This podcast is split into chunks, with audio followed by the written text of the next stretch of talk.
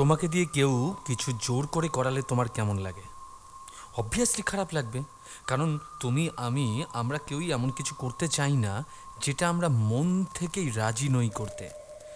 আসলে human বিহেভিয়ারের psychological যে সমস্ত অ্যানালিসিসগুলো হয়েছে, সেখান থেকে জানা গেছে যে আমরা কেউই কিন্তু নিয়মকানুন পছন্দ করি না যেগুলো কিনা আমাদেরকে রেস্ট্রিক্টেড করে রাখে। অর্থাৎ আমাদের নর্মাল ইন্টেনশনই হলো যে আমরা যে কোনো রকম রুল ভেঙে দেব, যদি সেটা আমাদের রেস্ট্রিক্ট করে। তাই কোনো কিছু জোর করে আমাদের উপর চাপিয়ে দেওয়া হলে আমরা কিন্তু ভীষণ ভীষণ রিয়াক্টিভ হয়ে উঠি। আর সাইকোলজিক্যালি এটাকে বলা হয় রিয়াক্টেন্স খুব স্বাভাবিক ঘটনা এটা। এবার কারও কোনো কথায় আমরা যখন খুশি হয়ে যাই ওভারওয়েলমড হয়ে যাই, সেটা কি করে হয়?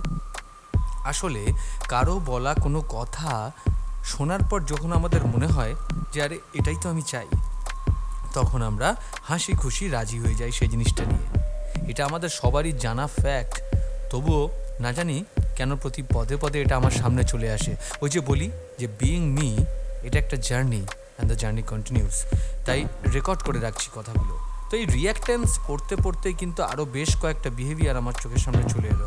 আচ্ছা তোমরা চাঁদনি চক টু চায়না দেখেছ? যেখানে অক্ষয় কুমার অভিনয় করেছিলেন, আমাদের মিঠুন চক্রবর্তী ছিলেন। সেখানে হঠাৎ করে একটা আলুর মধ্যে গণেশ ঠাকুরের শেপ দেখে ফেলেছিল অক্ষয় কুমার। মজাটা হলো, এরকম ঘটনা কিন্তু আকছান আমাদের মধ্যে ঘটে। একটু মনে করে দেখো, কোনো অবজেক্টের মধ্যে হঠাৎ করে তুমি কোনো একটা মানুষের মুখ দেখতে পেলে, একটা স্মাইল দেখতে পেলে, চোখ, নাক সব পরিষ্কার দেখতে পেলে, কিংবা কোনো অ্যানিম্যাল প্যাটার্ন দেখতে পেলে আকাশের মেঘের দিকে তাকিয়ে নানা রকম ফেস আমরা তো অনেকেই কল্পনা করেছি, তাই না? জানো, এটা কিন্তু আমাদের ইনসাইড হিউম্যান সাইকোলজিক্যাল বিহেভিয়ার থেকেই এসছে। এটা একটা ইম্প্রেশন আসলে আমরা চারপাশের অপরিচিত জিনিসপত্রের মধ্যে, অজানা জিনিসপত্রের মধ্যে নিজেদের কমফোর্টেবিলিটির জন্যে নিজেরা খুশি থাকব বলে ইজি থাকব বলে নিজেদের চেনা জিনিসগুলোকে ইমেজ করতে থাকি। এটাকে বলে পেরিডোলিয়া। হ্যাঁ এটারও সাইন্টিফিক নাম আছে, এটাকে বলে পেরিডোলিয়া। মজা হলো, আমরা সব সময় অচেনা জিনিসের মধ্যে একটা মিনিমাম চেনা জিনিসের ছাপ খুঁজতে চাই, এতে আমাদের একটা কমফোর্ট ফিল হয়। এবার, তুমি আমি যখন প্রতিটা জিনিসকে লজিক্যালি অ্যানালিসিস করব ভাবি স্পেশালি কোনো ডিসিশন নেওয়ার ক্ষেত্রে, যেমন ধরো তোমাকে কেউ বলল যে, বেড়াতে যাবি? তখন তোমার ব্রেন ভিতর থেকে একটা ইম্পালস ক্রিয়েট করল, পাহাড়ে যাব না, সমুদ্রে যাব এবং তুমি প্রেফার করতে শুরু করো। কিংবা নতুন কোনো একটা ফোন কিনবে তুমি, যে কোন ফোনটা কেনা উচিত? তুমি খুব ভালো করে জানো তোমার বাজেট কি, তুমি খুব ভালো করে জানো তোমার রিকোয়ারমেন্ট কি, তুমি খুব ভালো করে জানো যে তোমার ইউজেস কীরকম হবে। তুমি ভাবো তুমি লজিক্যালি ডিসিশন নিচ্ছ। বেকার সব কথা। আলটিমেটলি ডিসিশন কিন্তু হয় সাবকনসিয়াস মাইন্ডে তুমি দেখবে ফোন কেনার সময় যতই তোমার কাছে লজিক্যাল ইনফরমেশনস থাকুক যে অ্যাজ পার ইউজেস আমার এই মডেল কেনা উচিত বাজেট অনুযায়ী এটা কেনা উচিত, কিন্তু ধীরে ধীরে ভিতর থেকে একটা স্টিমুলেশন কিন্তু কাজ করতে থাকবে যে এখন ট্রেন্ডিং কী আছে। নতুন কি আছে? আশপাশে বন্ধু বান্ধবের মধ্যে এই ফোনটা দেখেছি ভাই। ওইটাই আমাকে কিনতে হবে। এই যে ভিতর থেকে আর্টসটা তৈরি হয় না? এটা কিন্তু সাবকনসিয়াস মাইন্ড তৈরি করে। তাই ভেবো না, তুমি সমস্ত ডিসিশন লজিক্যালি নাও। বেকার বলা হবে। এবার, মজা দেখো। ডোপামাইনের নাম তোমরা সবাই শুনেছ। আমি জানি ডোপামাইন বললেই তোমাদের সবার মাথায় কী জিনিস আসে। ডোপামাইন আমাদের দিয়ে জানো অনেক খরচ করিয়ে দেয়। কীরকমভাবে? আসলে ডোপামাইন যখন সিক্রেট করতে থাকে, আমরা তো feel good always feel good ঠিক সেই সময় আমরা রিস্ক নিতে চাই, নতুন নতুন জিনিস ট্রাই করতে চাই, এবং তখন আমরা খরচও করে ফেলি অনেক। আবার উল্টো দিকে দেখো, যখন তুমি স্যাড থাকো, তখন তুমি খুব বেশি জিনিসের উপর ভরসাই করো না। স্যাডিস্ট পিপল সবসময় ব্র্যান্ডের দিকে ঝোঁকে। এই যে কথায় কথায় ব্র্যান্ডেড জিনিস কিনবো, আসলে রিস্ক না নেওয়ার ইচ্ছা আর এটা কিন্তু মানুষের খুশি থাকলে খুব একটা হয় না। খুশি থাকলে মানুষ রিস্ক নেয়। কিন্তু যখন মানুষ দুঃখী, তখন সে এক বিন্দু রিক্স নেয় না। ব্র্যান্ডেড রেপুটেড পপুলার ট্রাস্টেড জিনিস ছাড়া সে কিন্তু খরচ করে না।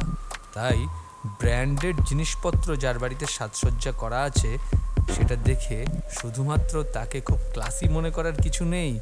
এর পিছনে লুকোনো দুঃখ বা ইনসিকিউরিটিও থাকতে পারে।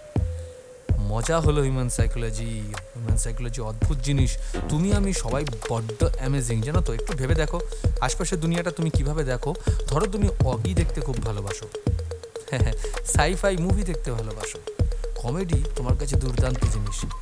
তুমি দেখবে অলওয়েজ তোমার ইনসাইটটা অনেকটাই পজিটিভ কারণ চারপাশে তুমি অনেক ফানি জিনিস দেখতে পাও। অনেক স্ট্রিক্ট এবং সিরিয়াস জিনিসের মধ্যেও তুমি ফান খুঁজে পাচ্ছ। দ্যাটস এ ব্লেসিং ইয়ার মজা করো। সিরিয়াসলি লাইফকে বেশি সিরিয়াস নিতে নেই। আমি না, বড় বড় ফিলোসফাররা বলেছেন লাইফকে প্রচণ্ড সিরিয়াস নিলে লাইফ কিন্তু তোমাকে সিরিয়াস কন্ডিশনে ফেলে দেবে। আর সিরিয়াস কন্ডিশন জানতে চাও? আরে, পশ্চিমবঙ্গের যে কোনো বাড়িতে যাও। দেখো, সারাদিন হয় নিউজ চলছে, নয়তো সাঁস বহুওয়ালা সিরিয়াল চলছে, এবং সেখানে শুধুমাত্র কি দেখানো হচ্ছে? টেনশন টেনশন টেনশন ষড়যন্ত্র, সবাই সবার এগেনস্টে কথা বলছে, আড়ালে কথা বলছে, সবাই সবাইকে ফাঁসানোর চেষ্টা করছে। এটা হচ্ছে ওভার এস্টিমেশন অফ ক্রাইম যত আমরা এই জিনিসগুলো দেখব, বাইরের দুনিয়াটা তত বেশি ক্রিটিক্যাল মনে হবে, তত বেশি কঠিন মনে হবে আমাদের। এর থেকে অগি দেখার ঢের ভালো স্পোর্টস কমেডি কার্টুনস আমাদের কিন্তু অনেক হেলদি দেখে সাইকোলজিক্যালি তোমরা ভাবছ কত বড় বড় কথাই না বলছি। আসলে ওই যে বললাম বিলিভ মি এই জিনিসটা আমার ভিতরে ভীষণভাবে কাজ করে।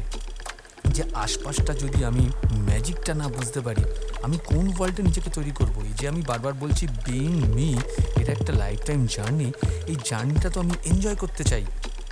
একটা মানুষ তার লাইফে কতগুলো সোশ্যাল স্টেবল রিলেশনশিপ তৈরি করতে পারে, জানো তোমরা? পড়তে পড়তে জানতে পারলাম maximum one hundred and fifty আর দেখো, এর পিছনে লজিক্যাল ইনফরমেশন আছে।